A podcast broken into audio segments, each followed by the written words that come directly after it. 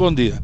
Estava capaz de jurar que foi precisamente um dos meus companheiros de antena nestas aventuras matinais, esse enorme contador de memórias que é David Ferreira, o dono da voz que me deu uma lição que me serve para o resto dos meus dias. Conversávamos sobre um disco, derivámos para a personalidade do autor. E o David, sempre mais sábio do que a sua idade, fez questão de me prevenir: fica-te pela audição do disco, porque o fulano, e o nome é omitido por razões de elegância e deveres de confidencialidade, é daqueles que de outra forma não se pode ouvir. Recordo-me deste episódio sempre que levado pelo entusiasmo de uma qualquer manifestação artística, cultural, até política ou ideológica, desato a tecer ilusões sobre encontros e intercâmbios com o respectivo autor ou autores funciona como um travão de disco. E se conhecendo a meritória figura, acaba por ser atirado para uma decepção que, corrosiva e perene, acabará ela até por diminuir o prazer e a vibração que vinham do conhecimento da obra. E se de forma mais prosaica, vou estragar a coisa toda por não perceber que a obra independe do autor, tem vida e alcance próprios, não precisa de proteção e, idealmente, dispensa mais explicações.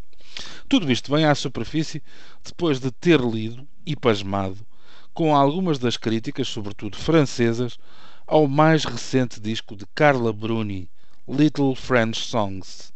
Não deixa de ser curioso que aquilo que em tempos lhe era apontado como qualidade, a frescura, a leveza, a sedução, o arrojo, parece, na opinião de alguns dos escreventes, ter sofrido um apagão.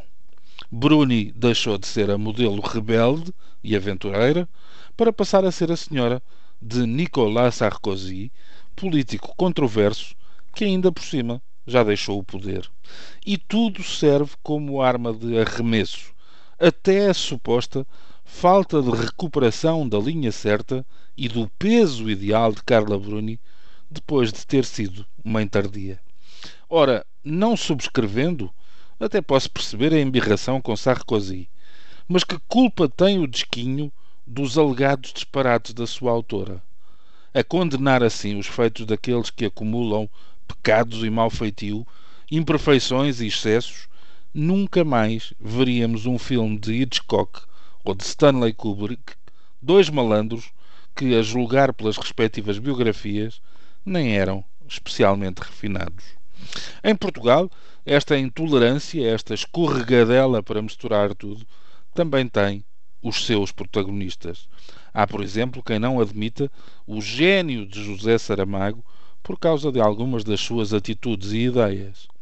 Ainda há quem mostre uma patética urticária quando ouve as vozes de Carlos do Carmo, ou Camané, ou João Braga, também em função do que terão dito do ponto de vista político sem querer partir daqui para qualquer cruzada moralizadora, tivéssemos nós a mesma bitola face a uma grande parte da nossa classe política e certamente a abstenção eleitoral já teria maioria absoluta há muito tempo.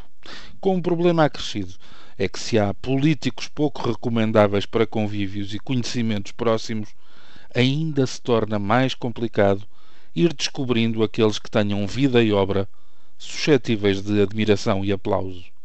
Mais uma vez, o melhor é mesmo separar as águas. Caso contrário, acabamos todos a chafurdar no lodo, sem culpa, mas sem glória. Bom dia.